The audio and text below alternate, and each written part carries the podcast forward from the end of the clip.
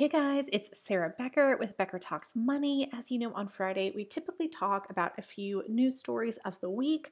Unfortunately, this week, well, not unfortunately, unfortunately for, you know, content consistency, but fortunately in every other aspect, I am currently en route from New Orleans to Vermont, where we spend our summers as of last year. Uh, still one of the best and bougiest things that I've ever done. And it's really not as bougie as you think. And if you've been around for a while, you have learned all about that. But anyway, I'm digressing and I'm not even at the 30 second mark of this podcast. But this week, since it was basically impossible for me to do this on the road as we are traveling with, um, well, it's myself, my husband, my six year old, uh, my dachshund, who's very needy, will be in my lap the entire drive, uh, whether I'm driving or not.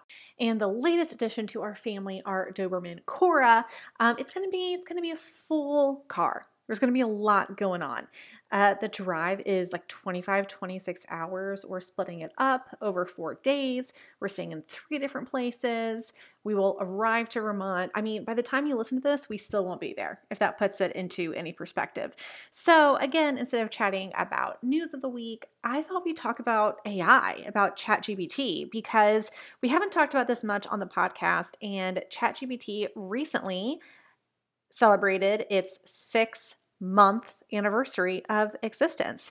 OpenAI released ChatGPT on November 30th, and we're really kind of in an artificial intelligence explosion. I'm guessing that eventually that will cool down, but right now, like everyone I know and every company you know is trying to figure out what can ChatGPT do for me? And on a human level, like should we be worried about AI? Should is it going to take all of our jobs? Is it going to take over the world? I mean, I remember watching iRobot when I was younger um, and having nightmares. So, am I living in iRobot? That's a good question we should be asking ourselves.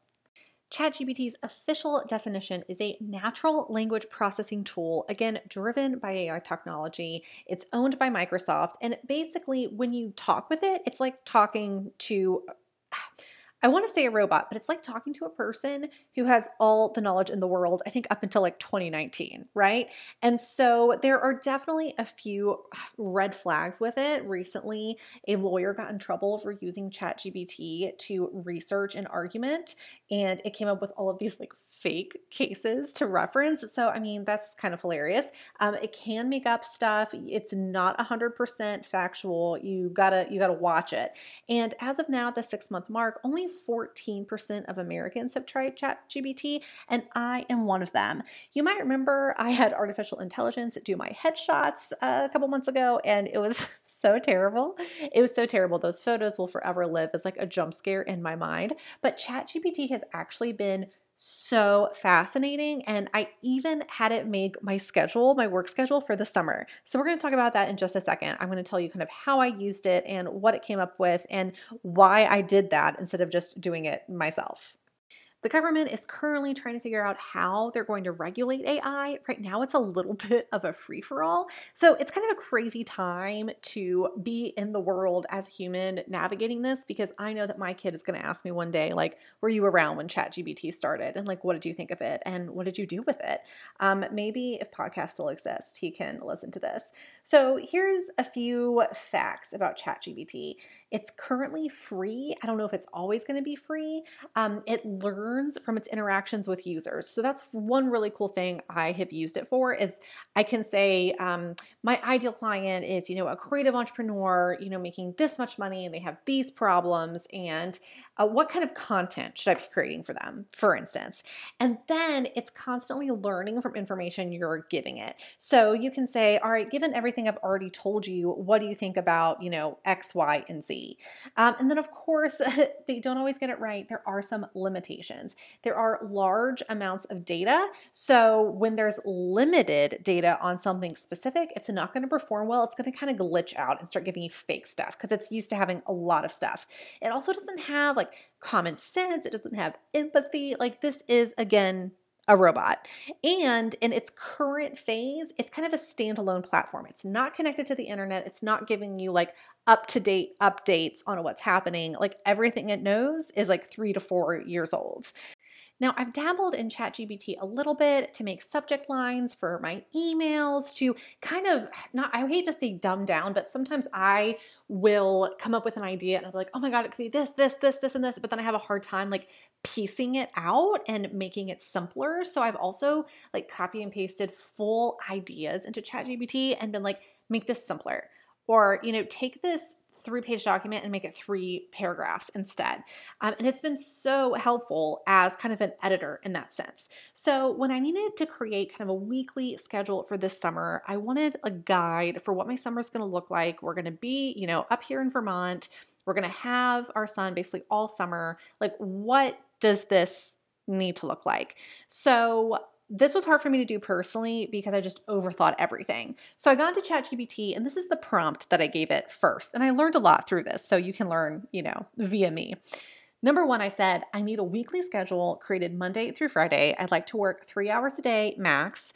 I need 30 minutes a day for social media, one and a half hours for podcast creation on Monday, one and a half hours for podcast creation on Thursday, an hour for writing on Monday, two hours a week for education, and another two hours a week for like business development, special projects. I'd like to start around 9 a.m. each day and be done by 1 p.m. They said, sure. And, you know, this is like instant. You type it in, they're responding. Based on the information you provided, here's a weekly schedule from Monday to Friday with a max of three hours of work each day. So, right off the bat, I realized there was a lot of like quote unquote free time. Uh, built into the schedule. Basically, I hadn't given it enough hours to fill, you know, three hours a day, five days a week. So I was like, great, can you edit the schedule so that it's Monday to Thursday with no work on Friday? So they're able to do that. So, you know, Monday, 9 a.m. to 10:30 a.m., podcast creation, 10:30 to 11, social media, 11 to 12, writing, and I'm done. All right. So it kind of went day by day. And then I was like, great. As a small business owner, is there anything you think I should be adding to my schedule? And they responded, Yeah, as a small business owner, there are a few additional tasks you might consider incorporating into your schedule. They suggested administrative tasks, networking and relationship building, marketing and promotion, customer service and support, and strategic planning. And that gave me a couple ideas.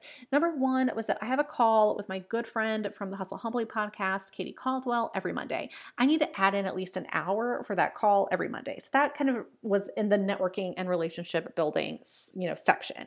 Admin admin tasks. That was so smart. A lot of times on Fridays or Mondays, I'll like do a bunch of admin, but I need to block that off so that I don't feel like I'm always catching up from that.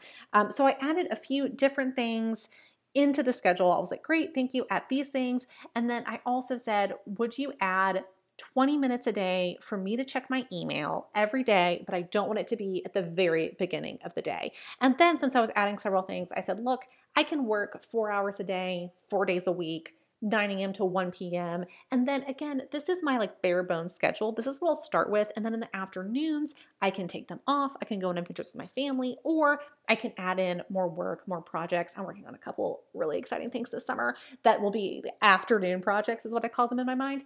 But this is the bare minimum. This is all I would really need to do to keep my business afloat if I needed to take a little time. And I probably would never have gotten here, honestly, without ChatGPT because when you work for yourself, you're always like, oh, you're always shooting yourself, right? Like, should I do this? Should I do that? There's no boss, there are no colleagues to compare yourself to, and you know, again, no boss to tell you what to do. And ChatGPT kind of bossed me in the sense that I was like, I know what I need to do. I just need to see it built out in this schedule. And they gave me a great Monday through Thursday schedule literally copied and pasted it into my Google Calendar and I'll give you an update on how it goes. But I'm very excited to start it and I'll be starting it this Monday, the 12th. So I'll keep you posted. Thank you for bearing with me. This was kind of a different format. I'm excited to be back with like real up to the minute news next Friday and every Friday this summer, besides this one. All right. Thanks, guys.